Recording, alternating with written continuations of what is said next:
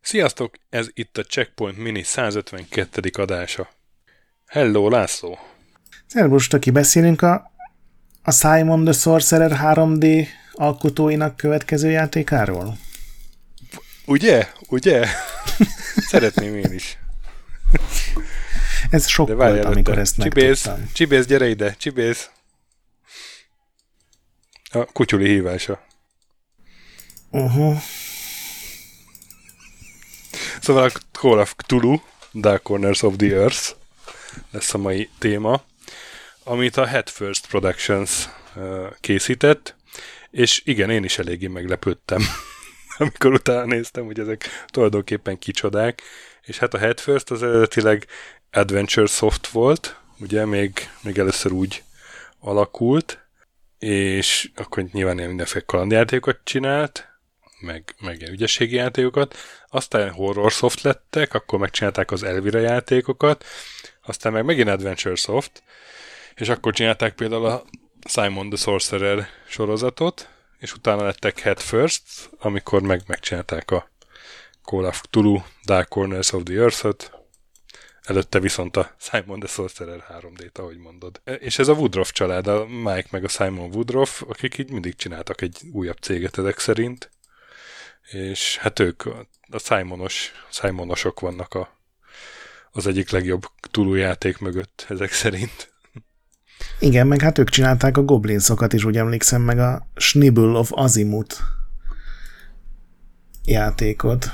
Tehát a, a, a teljesen őrült, elvont, humorú kalandjátékok alkotói úgy gondolták, hogy elmerülnek a horrorban. És én azt mondom, hogy meglepően jó lett az eredményehez képest, pláne, de úgy Igen. összességében is. Szerintem az egyik legjobb Cthulhu játék. Ez gond. Én emlékszem, hogy volt az a legendás E3, amin együtt voltunk Sasa a Hancu teljén, 2004. Uh-huh. Ha jól emlékszem, az 2004 volt.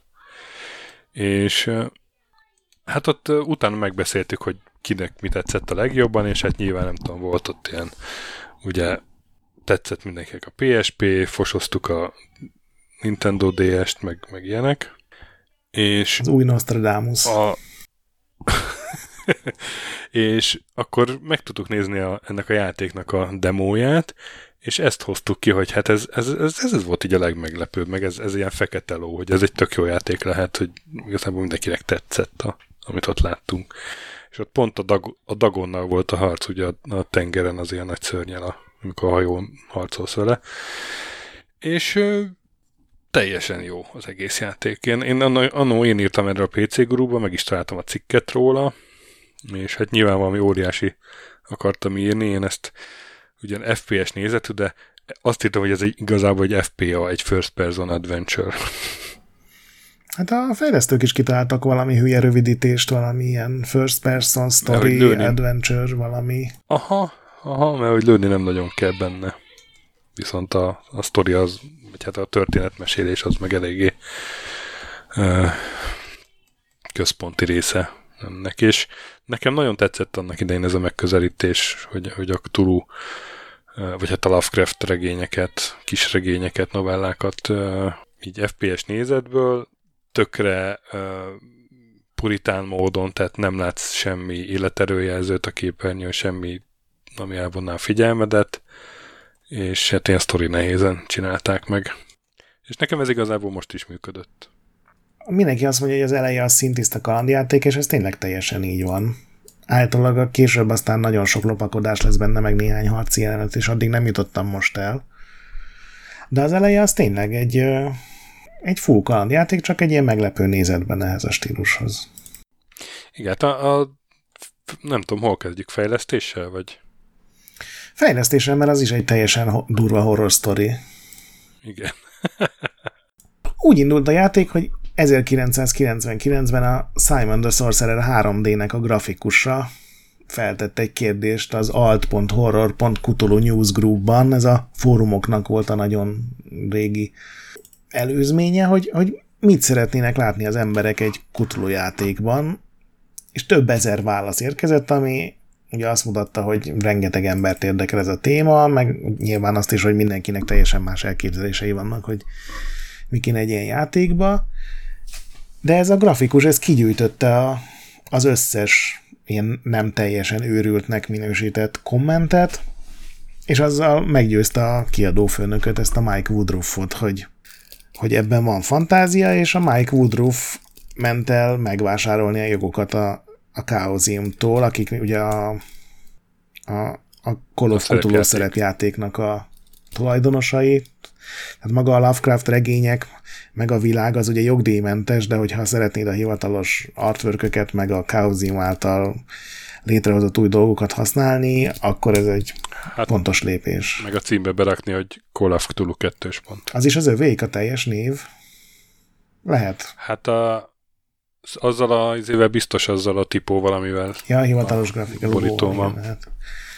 És akkor ugye elkezdtek kutulót olvasni mindenki a stúdióban, a legtöbben a névről hallottak, de hogy igazából nem nagyon olvastak, és a legfőbb gondjuk az első lépésben 99 végén, 2000 elején az volt, hogy hogy, hogy lehet grafikusan bemutatni egy olyan világot, aminek ugye a legfontosabb részei, meg legfélelmetesebb részeire az író is általában ugye azt használja, hogy leírhatatlan négydimenziós, a földön nem létező színek, önmagukba boruló igen, igen, alakok, igen. és Figyelj, nem euklideszi formák. Igen, igen, igen, igen.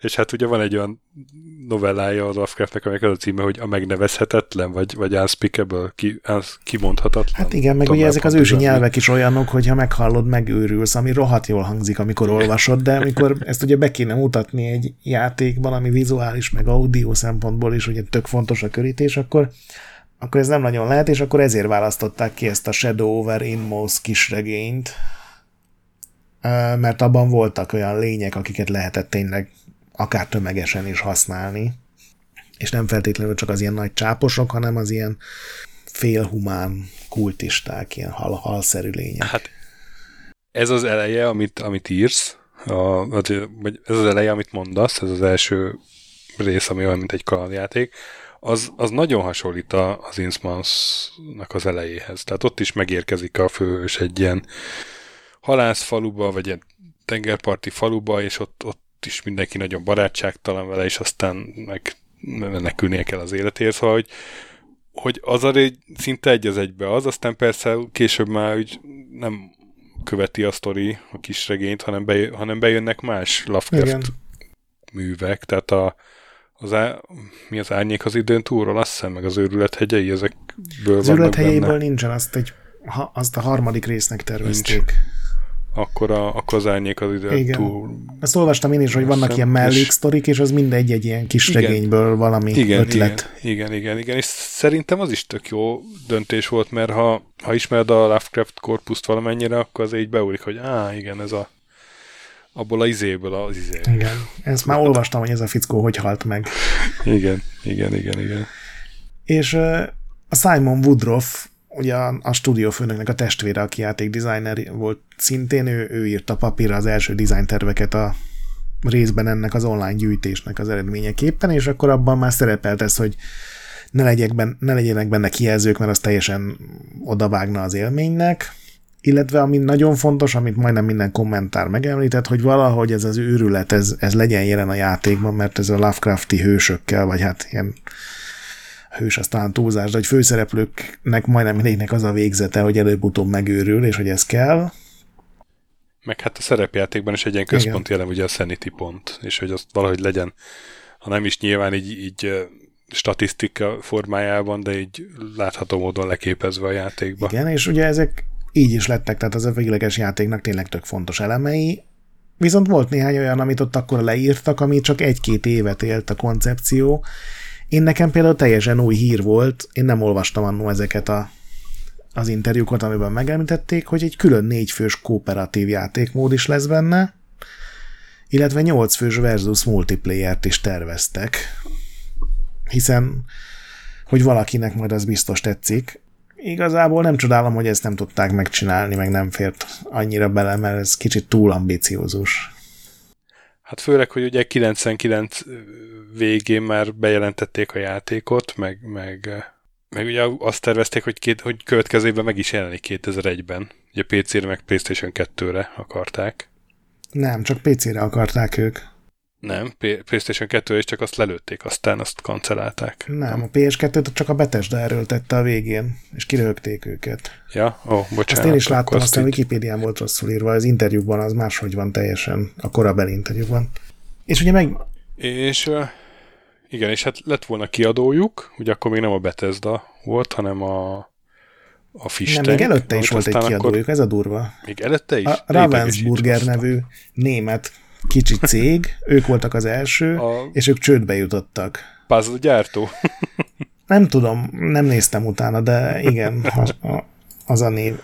Ők, ők csődbe jutottak, és akkor utána szerezték meg a Fish tankot, akik szintén nem azért egy óriás kiadó volt, de szépen fizettek időre, meg finanszíroztak minden milestone után, csak őket meg felvásárolt ez a Joe Wood nevű nagyobb német kiadó, akik azt mondták, hogy nekik nem kell a horror, nekik ez a portfóliójukban nem, nem illeszkedik, és akkor megint kiadó nélkül maradtak, és akkor jött a Bethesda 2003-ban, és ők annyira nem fizettek jól, de legalább vállalták a kiadást, meg a marketinget, meg egy csomó ilyen dolgot, amit aztán majd meglátunk, hogy sikerült.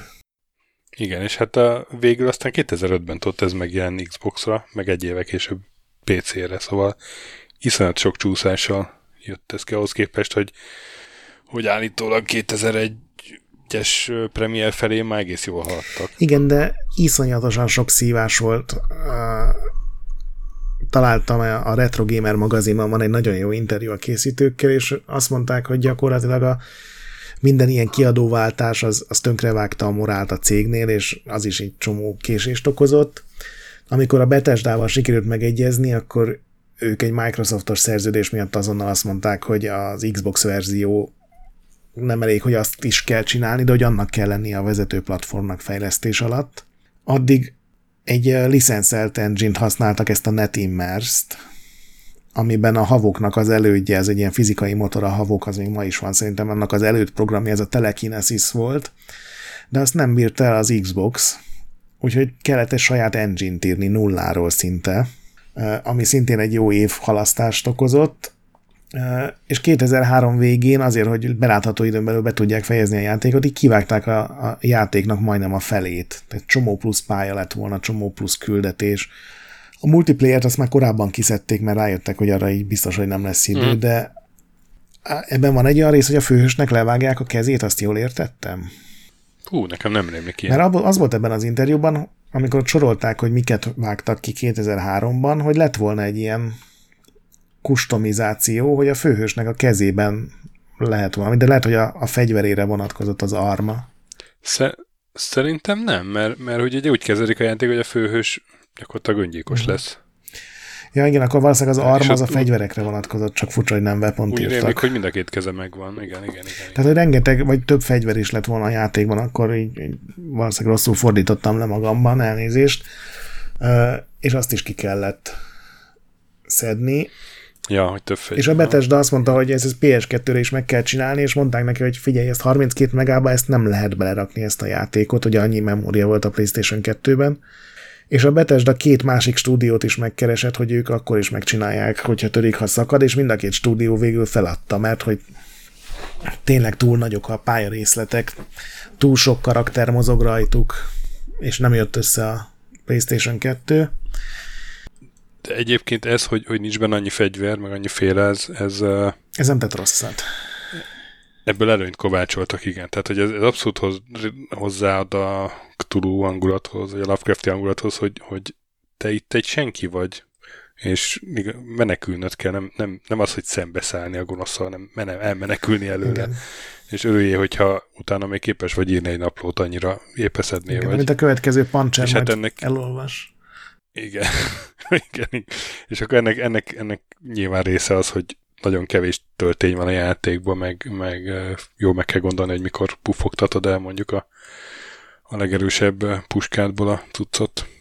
Igen, és, és aztán nagy nehezen az Xbox verziót összetákolták, nem futott tökéletesen, meg nem, még elkért volna rá pár patch, de ugye be kell tartani a szerződésben levő időkorlátot, viszont ez az az időszak volt, amikor a, a Morrowind igazán bedurrant, és a Bethesda csak azzal foglalkozott, és a, ott meséli a szerencsétlen vezető programozó, az a Garrett Clark, hogy, hogy elmentek a megjelenés napján a legnagyobb városokban levő legnagyobb játékboltba, hogy tudod, hogy megvegyék rituálisan a saját játékukat, meg lefotózzák, hogy ott van a polcon, és nem az, hogy nem volt a játékból a boltban, hanem nem is tudtak róla, hogy létezik egy ilyen program, mert a Bethesda minden marketing pénzt a Morrowindre forgatott, és egyszerűen ez egy ilyen púp volt a hátukon, és ilyen nagyon kis példányszámban gyártották le, egyáltalán nem törődtek a terjesztéssel, és Angliában ugye azt hiszem Xbox-ra novemberben jelent meg, 2005 novemberében, és a karácsonyi két hónap alatt 5000 darabot adtak el egész Angliában. Édes Istenem. És ettől csődbe ment a Head First, és ez a Garrett Clark, ez azt mondta, hogy ő egyedül járt be a illegálisan a már lezárt irodába, hogy befejezze a PC-s verziót, mert hogy azt mondta, hogy ha négy-öt évet dolgozott rajta, akkor most már ennek muszáj megjelenni, és egyedül összerakta a PC-s verziót, emiatt nem voltak pecsek a játékhoz egyébként, hogy így fél illegálisan lett befejezve a, a PC-s kiadás, úgyhogy ennek a fickónak köszönhető, hogy egyáltalán ez PC-re megjelent, mert a Bethesda már szart rá, azt mondta, hogy hát ha nem jelenik meg, akkor nem jelenik meg. Uh-huh. És igen, és hát emiatt a, ugye csődben a Head First két folyt, folytatást terveztek, és egyik sem igen. érte meg a napot. Ugye a Beyond the Mountains of Madness, igen, ez az őrület hegyei, meg a Destiny's End. Igen, egyébként ez is, ezek is ilyen, ilyen kicsit cifinek tűntek, mert ez a Destiny's End például 80 évvel később játszódott volna, hogy visszamegy egy másik nyomozó ezt az ügyet kinyomozni, és ez a két fős kóp kampány lett volna az egészben, hogy az egyik játékos ugyanilyen nyomozó fegyverekkel, a másik viszont egy ilyen varázsló jellegű lett volna. És azért szerintem akkor még ezek az ilyen online kétfős kóp cuccok, amik tényleg tök jól játszhatók még, még ennek a cégnek. Jaj, pedig olyan jó hangzik ez. én végül visszaolvasva a régi kritikámat, én ezt kifogásoltam egyébként, hogy nagyon, nagyon rövid a játék, úgyhogy érezni hogy kivágtak belőle dolgokat, tehát már akkor lehetett érezni, és emlékszem, hogy elég hamar végigjátszottam 40 ezt. órára volt tervezve eredetileg, és onnan kellett visszavágni. Szerintem akkor az több is, mint a fele, amit kivágtak. É, persze, persze, persze. Egy hétvége alatt végig lehet tolni, úgyhogy, úgyhogy bőven csinálsz mást is azon a hétvégén. Úgy, hogy bőven csinálsz mást is. Sőt, a péntek az már kis szombat. De egyébként nem kapott annyira rossz review-kat, tehát ilyen, ilyen 70 sok 80 kevés, amire én emlékszem meg, amit találtam. Kicsit és... a sors olyan, mint a Psychonautsnak, nem? Hogy ilyen rémálom fejlesztés, és megjelenik, és így... Igen, de még nagyobb rémálom. Igen. Én nagyon szeretem, megmondom őszintén, mert, mert tudod, hogy egy jó narratíváért én uh-huh. ölni tudok. És uh, a Lovecrafti hangulatot azt, azt gyakorlatilag lehetetlen visszaadni, tehát így, így megközelíteni lehet, mert tényleg meg kell mutatni a megmutathatatlan dolgokat, és akkor az, ott, ott már borul így az egész misztikuma az egésznek, de, de ehhez képest szerintem nagyon jól sikerült ez, hogy és, és részben ezekkel az őrület effektekkel. Igen, pont azt akartam ugye, mondani, az elején, hogy... A, a prológusban ugye rögtön izé kinyitsz egy portát, és akkor jön a, a It nagy faja, vagy nem tudom, hogy fordították magyarra, a Great Race of Heat, igen. Vannak egy képviselője, sőt kettő így besasszéz a portálon, és azonnal elveszted az eszed, és elhomályosul a kép, és igazából megmutatják, de nem látod rendesen őket. És kicsit ez az alienes effekt, mint az első Alien film, hogy, hogy nem mutatják soha rendesen a szörnyen. Aztán később már, már megmutatják, tehát a, a Dagonnal a harcba, ott azért ugye kijön a Dagon a vízből, meg utána még van a Mother Hydra, ott meg egy kifejezetten tehát, hogy ott gyakorlatilag mint egy oltára így, így központi helyre rakják, és megcsodálhatod a Hydra anyát. Hát igen, de, meg Innsmouth lakosai is látszik azért, hogy már nem teljesen emberek. És Inns, ezt akartam mondani, hogy annyira jól megcsinálták Innsmouth lakosait, ugye, hát itt most a következő mondatra fogja be a fülét, aki akarja olvasni a, a a Innsmouth kisregényt, hogy ott ugye az a, az egyik dolog, ami kiderül, hogy a, ott a halemberekkel szaporodtak ők, vagy ilyen, ilyen hibrideket csináltak a, az emberek, és azért néznek ki kicsit úgy, mint a halak, meg azért viselkednek olyan idegenen, meg a szemük azért düllettebb, és ezt nagyon jól megcsinálták, tehát a hideg rász, hogyha ránézek a játékba egy izmoti lakosra. Kicsit ez a, mintha az Uncanny Valley effekt lenne, de nem, mert látszik, hogy ez egyrészt annyira nem jó, nem is szép a grafika, Igen. tehát már megjelenésekor ez nem volt egy szép játék igazából. De hogy, hogy látszik, hogy abból a kevés poligonból, meg, meg amilyen élettelen színekkel meg textúrázták az, azokat az Ismarthi embereket. Látszik, hogy ez, ez egy tudatos dolog volt, hogy, hogy kicsit hideglelős érzés legyen neked, hogyha ott mászkálsz, és tényleg Ismosba mászkálni, meg, meg aztán onnan ugye meg kell lógnod, az, az egy csodálatos Lovecraft élmény ebben a játékban.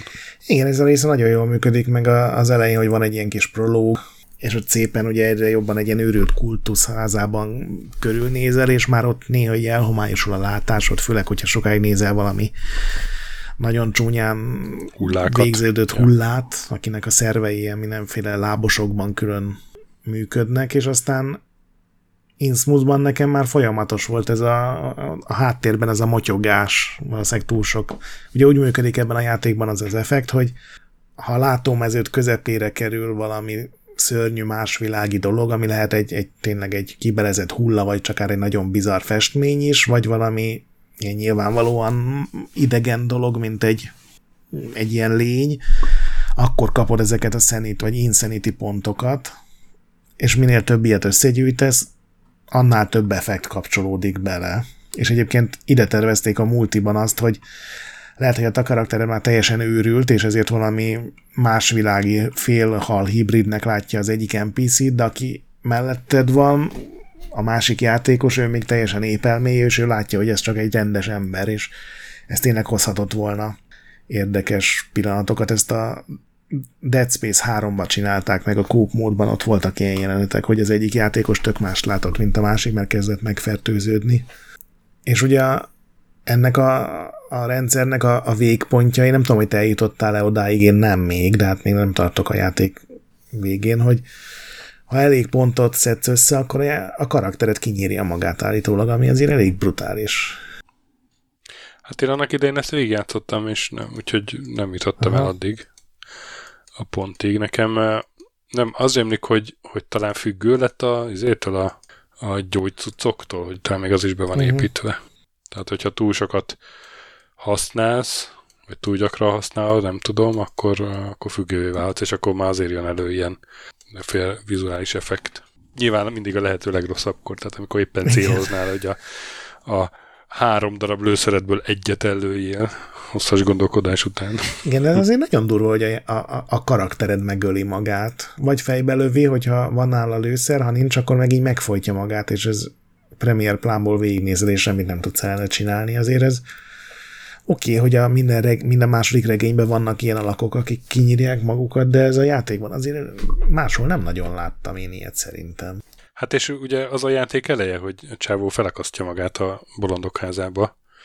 Tehát, hogy nem, nem szabad egy idő előtt megöld magad. Igen. De tényleg van egy ilyen válogatás a YouTube-on, hogy Dark Corners of the Earth Suicide is. Ja, hogy nagyon, nagyon, nagyon sötét néha a játék. Erre is ráférne azért egy, nyilván egy remake, mondjuk melyik régi játékra nem, de félelmetesebb, mint gondoltam, és én azért nem játszottam vele, mert mindig féltem, hogy rohadt félelmetes lesz.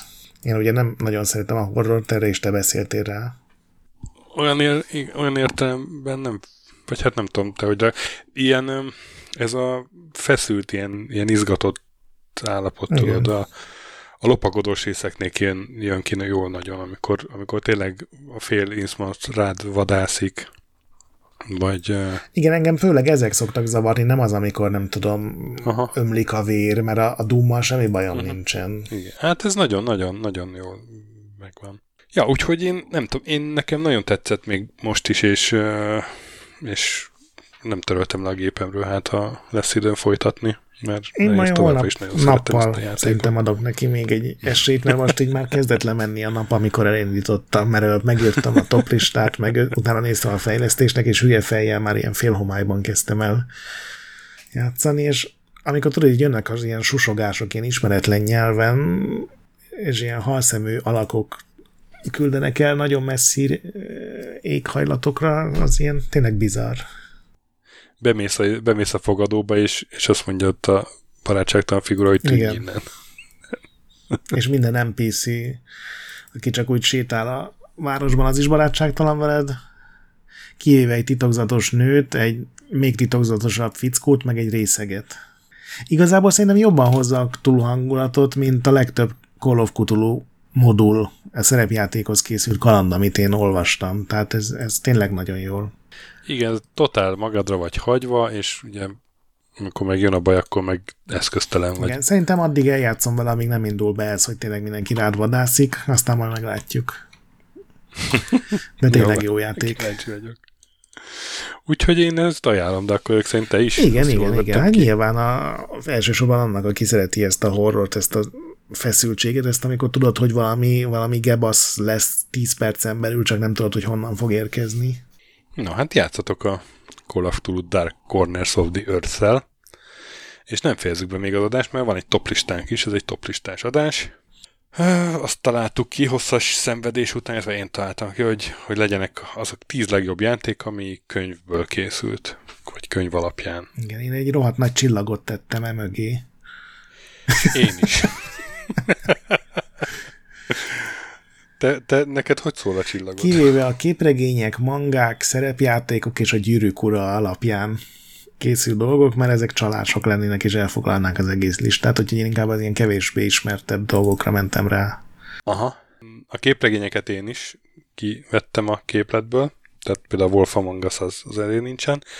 A Gyűrűk uránál ott, ott megnéztem, hogy mi az, ami a film alapján készült, a film, film licenszelt játéka, és a film alapján készülteket nem, a regény alapján készült hivatalos játékokat figyelembe vettem, de azok között meg nem találtam olyat, amit beraktam volna, mert az mind a, tehát a Shadow of War az, az igazából a filmnek a hivatalos licenszelt játéka, nem a regénynek. Meg olyat se, ami, olyat se raktam be, ami így, így ihletett, tudod, ami a, a Bioshockot nem raktam be, mert az azt úgy, úgy merít uh-huh. a, a, a Enride a Atlas Sharkból, de igazából nincs köze hozzá, csak hát sokat merített onnan ilyen toposzokat. Ilyeneket nem raktam bele. Én raktam egy olyat bele, ami nem konkrétan egy darab könyvnek a feldolgozása, hanem egy regénysorozat világában játszol, de hát azt hiszem, az neked is benne lesz az a játék, úgyhogy... Az, ja, hát, ja, olyan, tehát ezen túl meg tágan értelmeztem, mert, mert azért nem nagyon lehet elvárni egy videójátékt, hogy kövessen egy regényt, mert Igen. az valószínűleg nagyon rossz videójáték lenne. Tehát egy csomó videójátékban ilyen újraértelmezések vannak, és akkor ott van az a Igen. jelenet, vagy az a szereplők, és akkor az nekem már elég volt, hogy beleférjem. Nekem nincs is olyan a listámon most így végigpörgetve, ami, ami tényleg az, hogy egy az egyben elmeséli egy könyvnek a sztoriát, hanem mindegyik vagy egy folytatás, vagy egy, egy abban a világban játszódik, vagy egy teljesen átértelmezett dolog. Nekem olyan van, ami több könyvből összemixeli magának uh-huh. a sztorit. Mint a Szerintem két egyezés lesz. Kettő? Uh-huh. Esetleg három. Na jó, hát akkor akkor, hát ha így mondod, akkor lehet, hogy tényleg csak annyi. Én azt hittem, hogy legalább ilyen négy, de akkor jó, legyen kettő. Kezdtem most, mindig én szoktam kezdeni. Én tizedik helyre egy klasszikust raktam, már mint egy világirodalmi klasszikust, játék az kevésbé. Ez a Dante's Inferno, a. Visceral Games-nek a 2010-es God of War utánzata, ami hát ugye a, a isteni színjátéknak a pokol részét dolgozza fel, és uh, ugyan nyilván eléggé elszakadt Dante Alighieri-nek a, a verse, verseitől, de ugyanakkor meg azok úgy megjelennek nem benne. Tehát ugyanazok a bű... Ugyanira nem szakadt, igen, tehát ugyanazok a bűnösök megjelennek benne. Én annak, id- annak idején, amikor teszteltem, tesztelnem kellett azt a indexre, akkor, akkor újra elolvastam igen a, a isteni szíjátéknak a pokol részét, és, és meglepődtem, hogy milyen sok dolog bekerült a játékba. Azt hiszem még talán ilyen gyűjtögethető dolog is volt, hogy az összes bűnössel beszéljél. Igen, igen. És adtak igen. valami bónuszt. Aztán nyilván ilyen izé nagy csöcsű démon az, hogy nincsen a, a Dante-nél, de, Igen. de hát ez De belefér. Kleopátra ott is Ugye, megjelenik a még meg egy boss. Folklore-ról van szó. Igen. igen, igen, igen. Muszáj volt belerakni démonokat, akiket egy nagy kaszával lehet szeretelni. Úgyhogy nálam ez van a tizedik. Mert amúgy meg nyilván elmaradt a, a God of War-tól, de, de nem volt rossz. Tehát egy ilyen, amíg megjelenik a God of War 3, addig, addig pont ilyen jó pótszer volt.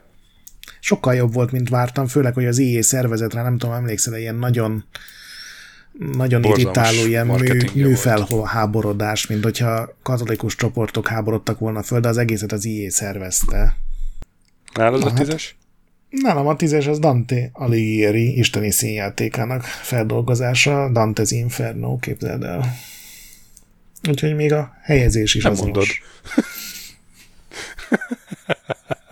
Na hát akkor lehet, hogy három is lesz. Lehet. És a 9-esnél én nem megyek annyira messze a, a, a, a, a Bibliától, mint azt gondoltam volna. Ez ugyanis az El Shaddai Ascension of the Metatron nevű. Hát inkább platform, mint akció. Ez egy Xbox-ra megjelent.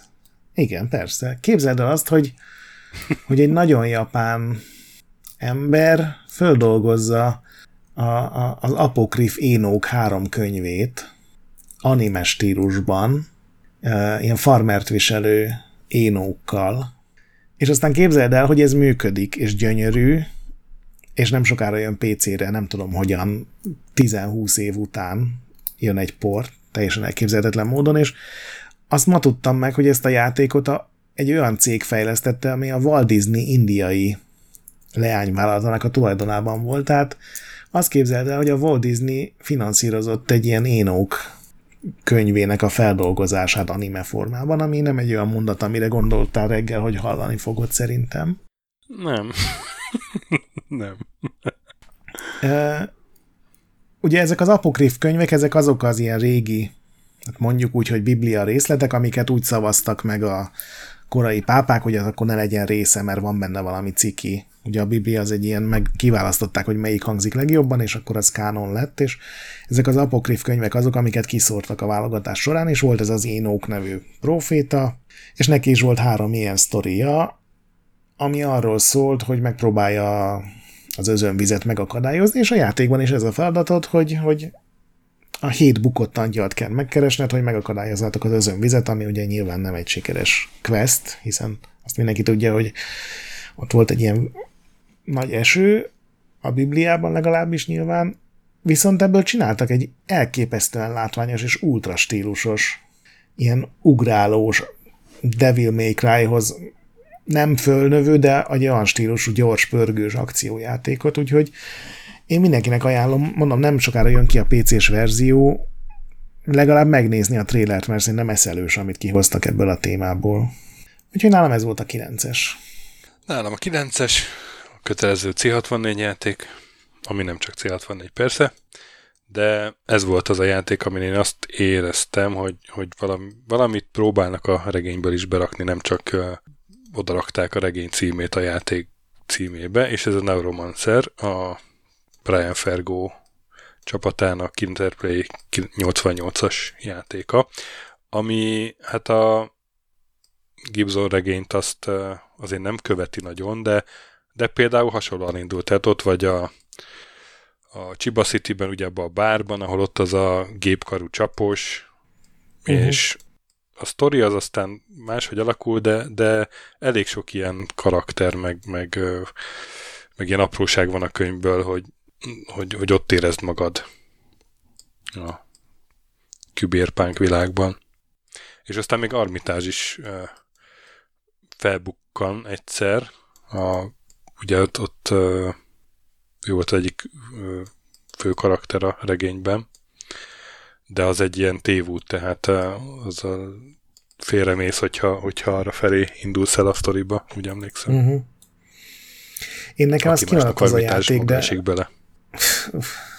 Nekem kimaradt az a játék, én ezt régóta tervezem bepótolni, csak, csak azzal is úgy vagyok, hogy valószínűleg sokkal jobban hangzik képek alapján, meg, meg leírás alapján, mint amennyire hát, élvezném. én, én nem játszottam vele évtizedek óta, de így én így azt tippelném, hogy ez egy olyan játék, hogy akkor ott volt nagyon jó. Uh-huh. És akkor megjelent hozzá a, emlékszem, a 9-es Commodore világ volt a címlapon is a kis gettó rajzolt William Gibson fejet, és, és akkor ugye leírás alapján játszogattam vele, azt hiszem talán nem játszottam végig, de elég messzire jutottam, és akkor én azt nagyon élveztem, mert akkor olvastam a regényt, hogy akkor jött ki Valhallánál, és, uh-huh. és tök jó volt az a játék is. Na, és akkor nálam a nyolcas, hát az nem tudom, sorozatot is mondhatnék akár. Ez a 4D Gamesnek 2010-ben indult Metro 2033. Uh-huh. Dmitri Gluhovsky a szerző, ugye egy, egy orosz író, aki ugye posztapokaliptikus világ, ilyen atomháború után a, a moszkvai metróban tengődnek a, az emberek, és ezt elég jó visszaadta szerintem a Metro 2033 sorozat. Őszintén szóval nem tudom, hogy a, a regényekkel mennyire van még kapcsolatban. Én egy fél Metro 2033 regényt olvastam. Valami közös ilyen haveri nyaralásom, vagy nem tudom, az egyik haveromnak ott volt, és elkezdtem olvasni, aztán vége lett a nyaralásnak, és soha nem tudtam meg, mi lett a regény vége, de elég sok kapcsolódási pontot találtam a, a játékhoz. Úgy emlékszem, benne, úgyhogy... preview-ban az volt, hogy, hogy Artium, ugye aki a játék főszereplője, az, az szerepel talán a regényben is, csak Aha, talán más a vége, vagy valami ilyesmi. Távoli emlékeim alapján ide raktam 8-as helyre, mert a játékokat meg nagyon szeretem. Uh-huh. Nyilván setting miatt, tehát nem, a, nem, a, nem azért, mintha ez lenne a legjobb game design. Én, ez, én egyszerűen szeretem ezeket az ilyen izé, lepusztult kelet-európai A világ nagyon jó bennük. És ez a... Nekem is ez van, hogy, hogy amikor bemész egy ilyen tök jól megcsinált ilyen, ilyen metró aluljáróban egy, egy város épül, és azt én értelmetlenül durván kidolgozzák, és a játszanak a gyerekek a babával, meg lőszerbre lehet vásárolni, mert a, az maga a pénz is, ezek ilyen tök jó részletek, igen. Nálam a nyolcas ennek körülbelül az ellentéte. Ez Aya Nishitáninak a könyve alapján készült. A könyvnek a címe ez a Digital Devil Story, ez volt Japánban is a cím. És az első kötetnek az volt az alcíme, hogy Megami Tensei, és ez ugye az egész Shin Megami Tensei sorozatnak volt az elődje, ami meg a, a Persona sorozatnak volt az elődje. Persona. Na, ezeket már tudom, már kiképeztél. Ugye, teljesen. És tervezek erről is cikket írni, és nemrég kipróbáltam egy emulátoron ezt a legelső, leges-leges legelső Megami Tensei-t, és nyilván, hogyha azt így figyelembe veszed, hogy ez NES-re jelent meg azt hiszem 86-ban talán, és ezeket így elfogadod, akkor egy, egy, egy meglepően jó Wizardry klón, ami egyébként ennek a könyvsorozatnak a harmadik részének veszi át a sztoriát, ami arról szól, hogy ugye Tokiót megszállják a démonok, Lucifer elrabolja Izanami istennőt, és két ilyen tini, nyilván egy fickó meg egy csaj utána megy, és megpróbálják helyre tenni a dolgokat, és a játék maga teljesen úgy néz ki, mint a Wizardry, tehát mész az ilyen dungeonökben belső grafikával, csak berakták ezeket a démonokat, akikkel lehet alkudozni, lehet tárgyalni, meg tudod őket győzni, le tudod őket fizetni, vagy éppen magadra tudod őket haragítani. És hogyha így beszerzel egy démont, akkor őket lehet fúzióval keverni, tehát egy ilyen tök összetett dolog, főleg ahhoz képest, hogy mondom, Nesen jelent meg 86-ban, egy rohadt komplex játékot raktak rá, és általában az író is részt vett a fejlesztésben, csak az volt a baja, hogy ugye olyan picik voltak a, a NES kártyákon a hely, hogy a, a prózából alig fért be valami, csak ilyen rövid párbeszédek. És a hetes az szintén egy, egy japán játék, de az nem japán könyvön alapul, hanem egy kínai könyvön, és ez a, a Wu Cheng En, magyarul megnéztem a Wikipédiát a kedvedért, így kell mondani, vagy legalábbis írni, és a nyugati utazás címet viseli, ez ugye a, a Journey West az angol címe, ez az egyik ilyen legendás kínai uh, ilyen ősregény, ami arról szól, hogy Kínából egy, egy szerzetes, egy zarándok elindul Indiába, és akkor egyrészt találkozik rengeteg baráttal, például ugye a Majom királyjal, aki egy ilyen rendkívül ismert figura, ugye a Dragon Ballban és a, a, a Son Goku az ezen a karakteren alapul, és elmegy Indiába, és ott rengeteg ilyen buddhista, meg taoista legendás alakkal találkozik, meg, meg gyakorlatilag egy ilyen, ilyen vallás népszerűsítő sztori, egy kicsit regényes formában, és ez a, a Saiyuki nevű japán körökre osztott RPG, ilyen Tactics jellegű játék dolgozta föl, és ez nem egy kiugró játék, ez nincs rajta semmilyen listán, PlayStation 1-re jelent meg egyébként 99-ben, hogyha jól emlékszem, viszont nekem ez volt az ismerkedésem ezzel a, soroz, ezzel a játékstílussal, hogy tudod, ilyen négyzethálós pályák vannak, a különböző négyzetek más magasságban vannak, rengeteg karaktered van, mindegyik fejlődik, tök jól lehet tápolni, vannak varázslók, vannak harcosok, vannak íjászok, és én iszonyatosan rákattantam annól, hogy hónapokat játszottam, úgy emlékszem, aztán lehet, hogy csak néhány hét volt, de nekem ez a Sayuki, ez egy ilyen örök emlék marad valószínűleg, ez így beégett a, a fejembe sokkal élénkebben, mint, mint tonnányi sokkal jobb játék, amit azóta játszottam. Úgyhogy nálam ez volt a hetes. Jó. Nálam a hetes, nálam ez, ez ami kicsit kahúk tojás. Uh-huh. De remélem nem vétozod meg. Ez a Stalker Shadow of Chernobyl. Nem vétózom. A 2007-es játék. Hogy? Nem vétózod meg? Nem, nem. Mert én közben rájöttem, hogy ezt nem tudom mondani, hogy a Stalker című regény alapján készült, mert az a film volt. De a, ugye az eredeti az a Boris és Arkadyi Strugacnikinak a Piknik az parton című ilyen igen. regény, hát kis regény. A és, a sztori az nem. Igen, tehát hogy annak a sztori az igazából nekem az az egész regényben hogy a feeling volt a legfontosabb, hogy az a, Igen. az a nagyon furcsa környezet, ahol ezek a, a lepattant figurák próbálnak gyakorlatilag, mint ilyen szerencsevadászok lennének egy, egy titokzatos zónából ugye kihozni mindenféle cuccokat, és ezt nekem teljesen visszaadja a, a Stalker, és hogy ott a alcímben, hogy Shadow of Chernobyl, ezt a Chernobyl atombaleset tel összekötni, ugye, hogy a játékban ott van a zóna a, az erőmű körül. Ez szerintem egy szenzációs design húzás volt, vagy, vagy story húzás, vagy minden, minden húzás, ez, ez nekem így elvitte az egész játékot a hátán. És ahogy ott, ott a, a lerohadt zil teherautók között megyek a pusztába, és elkezd esni az eső, és aztán valami lény ott mozog a fűben, és, és már villódzik a, levegő, mert közel vagyok a zónához, ez, ez teljesen a, visszaadta az olvasmány élményeimet, és valahogy így képzeltem el a, a zónát, és nem is a film jutott eszembe, hanem a könyv, amikor játszottam vele, hogy ott, ott ülnek a tűz körül, próbálnak uh-huh. ilyen teljesen lemondó beszélgetések, de azért mindenhol találkozol embereket, tehát valahogy fennmarad, valahogy létezik a, az nem emberi civilizáció. Ezt nekem, nem, nem, de, a, de amúgy a könyv se, és ilyen nagyon furcsán van egyébként vége a könyvnek, hogy mi történt utána, ugye úgy, úgy neked kell kitalálni mm. nagyjából, és a Stalker játékban is nekem nem, nem az ott a lényeg, hogy hova jut a sztori, hanem hogy, hogy hát így a játék világába így, így ellegyek, meg, meg menjek, uh-huh. ahova lehet. És Igen, azt én teljesen. Játszottam vele, amikor a tesztelni kellett írni, meg végig is játszottam, és nem volt könnyű, ha emlékszem, de nagyon-nagyon tetszett. Hatos helyen pedig a Cryo-nak a Dűn játéka 92-ben. Ugye csináltunk oh, minit, tehát igen. nagyon sokat nem akarok beszélni róla.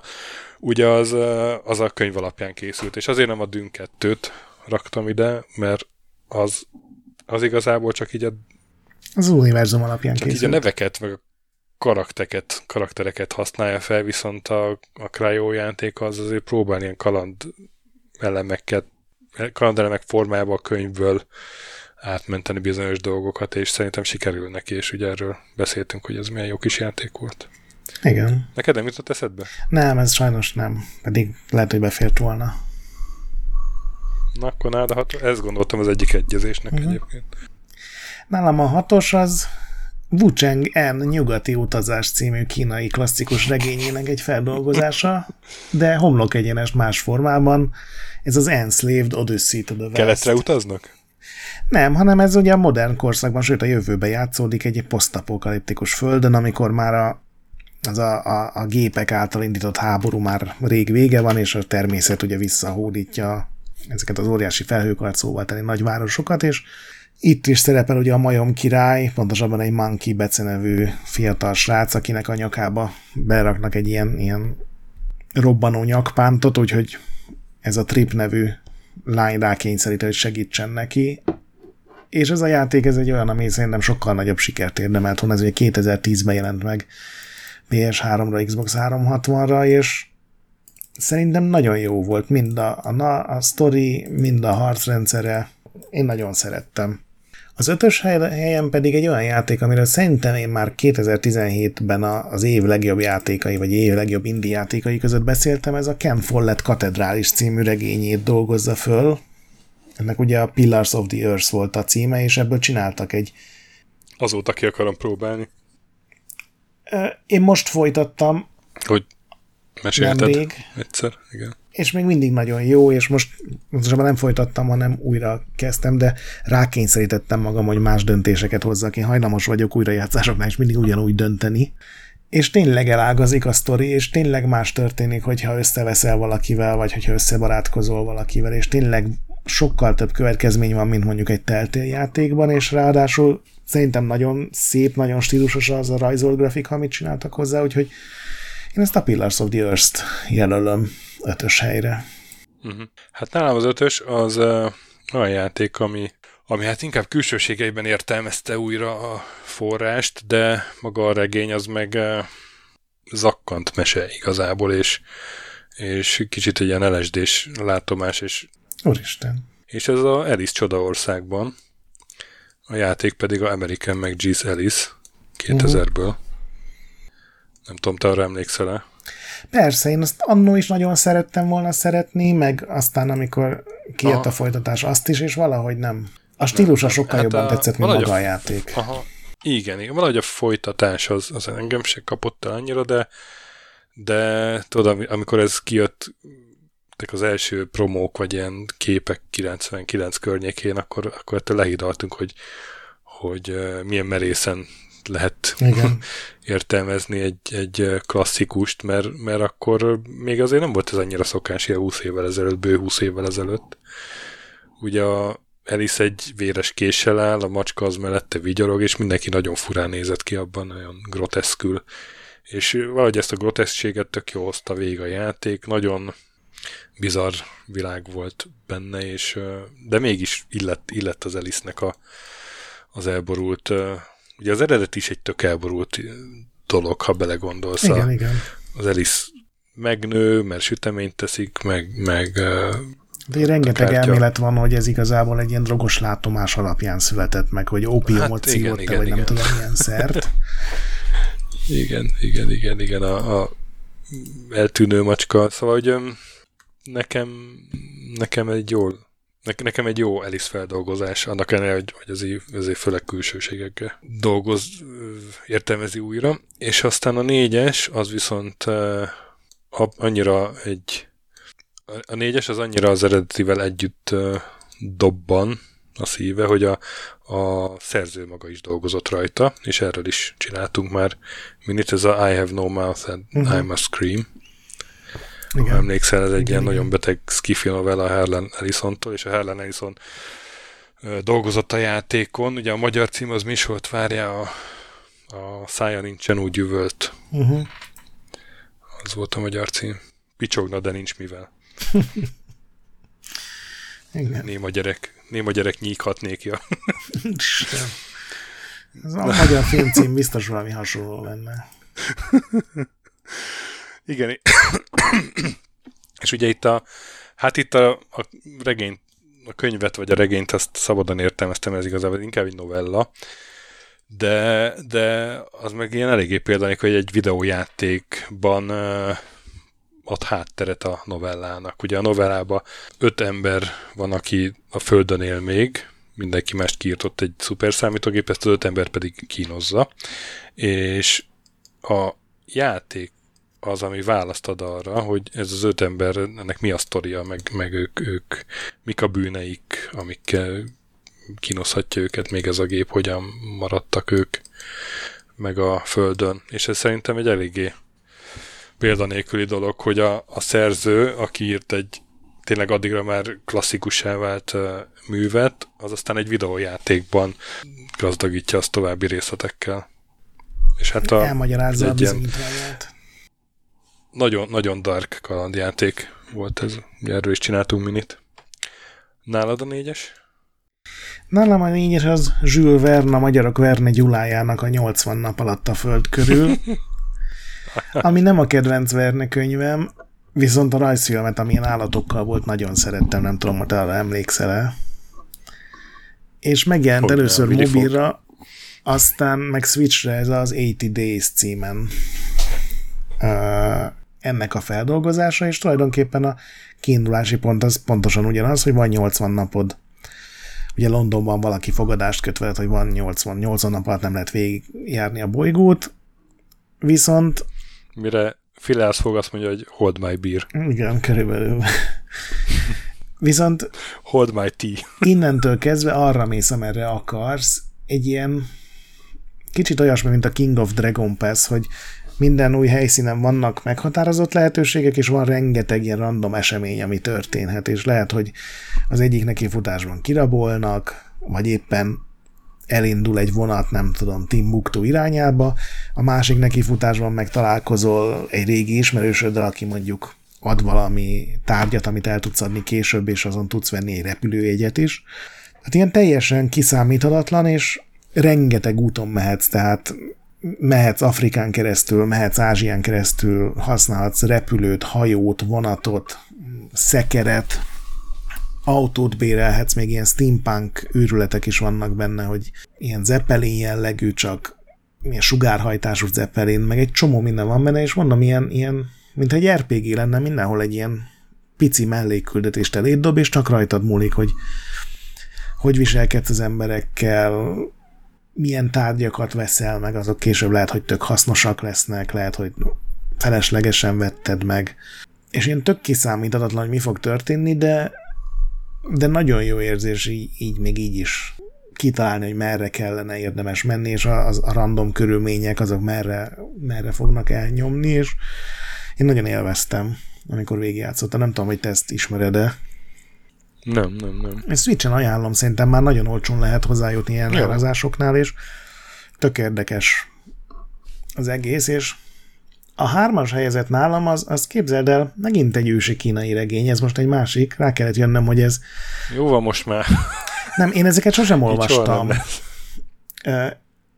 Csak hallottam róluk, viszont úgy látszik a játékfejlesztőket, nem is tudom, hogy megjelentek-e magyarul egyébként, ezt állítólag egy Shinayan nevű ember írta, de lehet, hogy nem a Wikipédia szerint is, hogy csak neki tulajdonítják.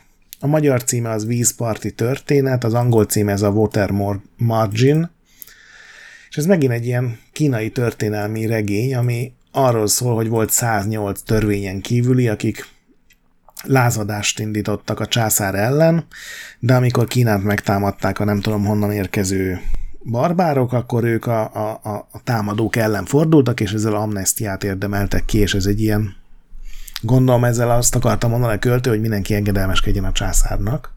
Vannak benne történelmi elemek, de igazából nem tudni, hogy pontosan micsoda, és ezt a játékot a Suikoden nevű japán szerepjáték sorozat dolgozza föl. Mind az öt számozott rész arról szól, hogy 108 karaktert kell végül összegyűjteni, vagy lehet összegyűjteni, mert egy részük nyilván opcionális, és mindig egy korrupt hatalom ellen kell csatába vonulni, és van olyan, ahol a végén kiderül, hogy tényleg van egy másik, még nagyobb ellenség, de van, ahol csak tulajdonképpen nem mondják, hogy a császárt kell legyőzni, mert hát azért nem. De mindegyik erre a receptre épül, de mindig más ez a 108 karakter, és mindig nagyon igényesen van megcsinálva az egész. Én nagyon szeretem ezt a sorozatot, Szerintem nagyobb figyelmet érdemelt volna, ez is ilyen PlayStation időkben indult, és mivel a Konamihoz tartozik, most már valószínűleg sosem lesz folytatás, meg hatodik rész, ha csak nem valami nyomorult mobilos mikrotranszakciós játék, úgyhogy szerintem aki szereti ezeket a japán szerepjátékot, az nyugodtan próbálja ki ezeket. Úgyhogy te jössz a bronzére. Én beraktam harmadik helyre a Dark Corners of the Earth-et. Nekem vállalom ezt akár top listába, és hogy nagyon tetszik ez a játék. Ebben a top listában raktam így a első három közé, tehát hogy olyan aspektusból nézve, hogy regényeket hogyan dolgozza fel, vagy, vagy hogy mennyi minden van benne a, a, az Árnyék Innsmouth meg másokból is, és hogy ez milyen jól összeáll. Úgyhogy nem akarom tovább ragozni, ezt elmondtam uh-huh. már. Második helyre pedig beraktam a Discworld 1-2-t, ugye 95-ös, 96-os kalandjátékok.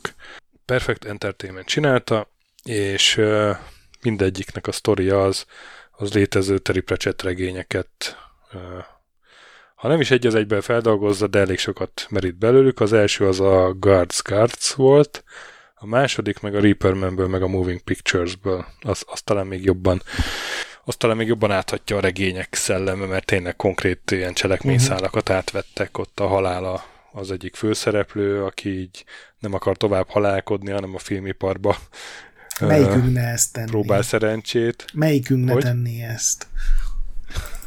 Igen. És ugye a Moving Pictures az, az, a, az a filmes, a, a Hollywood paródiája a Precsetnek, a Reaper meg ez, amikor a halál beadja az unalmast. Én nekem a kedvencem a Noir, és az meg nem könyven alapul, és én azért nem raktam bele. Igen, igen, igen, igen. Nekem nem kedvencem a Noir, bár az se egy rossz játék. Ezekben túl őrült fejtörők vannak az én logikai csökött képességeimhez képest. Kit érdekel, ha Erika Idle szólaltatja meg részmindet? Oké. Okay. De egyébként tényleg. De hát az meg, érted, a Terry Pratchett őrült dolgok.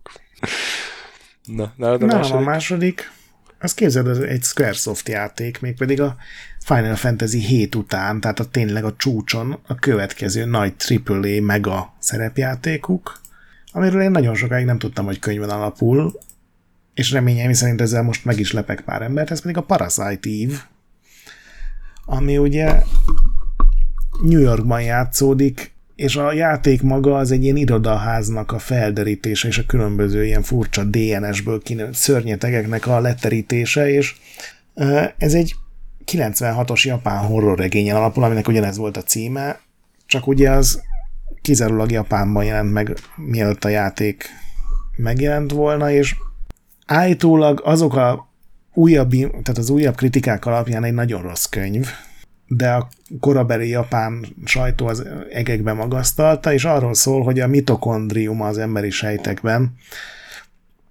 az egy ív nevű ősi intelligens létformának a maradványa, és ezt használva mindenkiben benne van, és hogyha megszületik a kiválasztott, akkor a mitokondrián keresztül átveszi fölötte az irányítást, és nekem ez már így elég is ebből a könyvből, azt kell, hogy mondjam sajnos.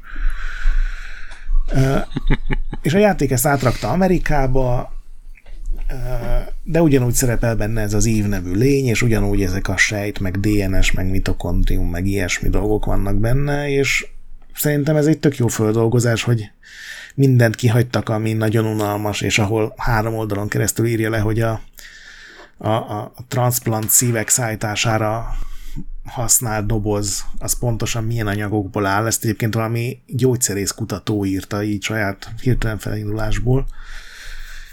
És a játék meg csak az ilyen izgalmasabb részekre koncentrál. Úgyhogy ez volt nálam a második, az első meg szerintem teljesen kiszámítható. A vaják Szerintem az ugyanaz, ugyanaz lesz mind a kettőnek, igen, a Witcher igen. 3. Hát, én már nem is akarom elmondani, miért jó játék ez. Annyiszor Már elmondtam. feladtuk. A, a távoli múlt játék, amikor a CD Projekt még tudta, hogy hogy kell kiadni és befejezni egy ambíciózus szerepjátékot. Igen, és hát a, a Andrzej Sapkowski neve hangozzon ezt akartam mondani, de nem bírom kimondani. Sepsi György András neve hangozzon el.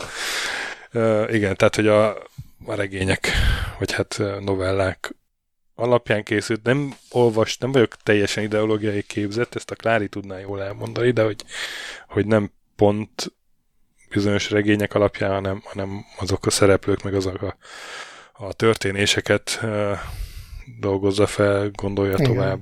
Igazából nem is érdekel, tök jó. Ez tökéletes végszó volt. Az Ignoráns Podcast adását hallottátok. igen, igen. Egyébként volt, volt egy vicces, amikor beírtam, a, elkezdtem beírni a telefonom, hogy piknik az állokparton, rá akartam keresni, és elgépeltem a, az N betűt, és fel, felállt, hogy Pikmin. És a Pikmin az árokparton az egy nagyon jó játék lenne. Igen. A zónában a kis nyomorultak. Na, hát akkor játszatok a, akár ezekkel a játékokkal, akár a Dark Corners of the earth hogyha irodalomra vágytok,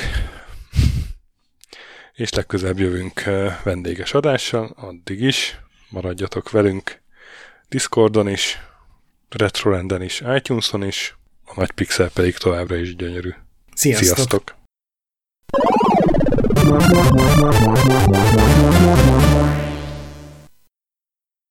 Köszönjük a segítséget és az adományokat Patreon támogatóinknak, különösen nekik. Andris 1 2 3 4 5 6 Pumukli, Bastiano Coimbra de la Caronilla Iaz Védó, Kis András, Dester, Joda, Kínai, Gatt, Hanan, Zsó, Takkerbá, Flanker, Dancy Sweet Chickens, Gabez Mekkolis, Hardi, Sir Archibald a Réten, Módi, Rozmi, Fábián Ákos, Nobit, Sogi, Siz, CVD, Tibiur, Titus, Bert, Kopescu, Krisz, Ferenc, Colorblind, Joff, Edem, Kövesi József, Varjagos, Arathor, Zsigabálint, Hollósi Dániel, Balázs, Zobor, Csiki, Suvap, Kertész Péter, Richard V, Melkor 78, Nyau, Snake Hughes Boy, Vitéz Miklós, Huszti András, Vaut 51 Gamer Bar, Péter, Daev, Conscript, N. Caitlin, Márton úr, Csalazoli, Veszti, Kviha, Mazi,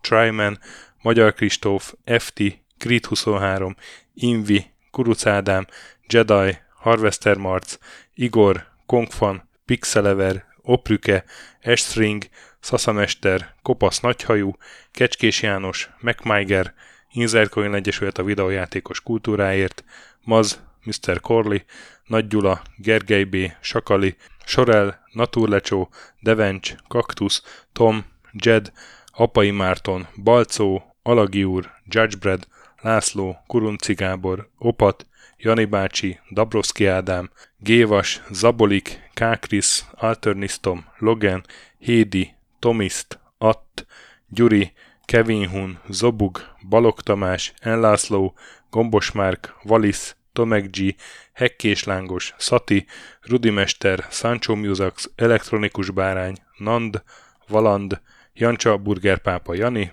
Arzenik, Deadlock, Csédani, Time Devourer, Hídnyugatra Podcast, Lavko Maruni, Makkos, Csé, Xlábú, Simon Zsolt, Lidérc, Milanovic, Ice Down, Typhoon, Zoltanga, Laci bácsi, Dolfi, Omega Red, Gáspár Zsolt, B. Bandor, Polis, Vanderbos parancsnok, Lámaszeme, Lámaszeme, Sötétkék, Totó, éjjel is ezt büszkén olvasom be, nem azért mondom, ide van írva a spektrum jobb, mint a Commodore, Holdcore, Dwarf, Kemi 242, Epic Level szerepjátékos magas kultúra mindenkinek, valaki, Hosszú Peti, Obert Motz, Szekmen, Horváth Zoltán, LB, Ermint Ervin, Agaman, TR Blaze, Nyek, Emelematét, Házbú, Vidra és Jaga.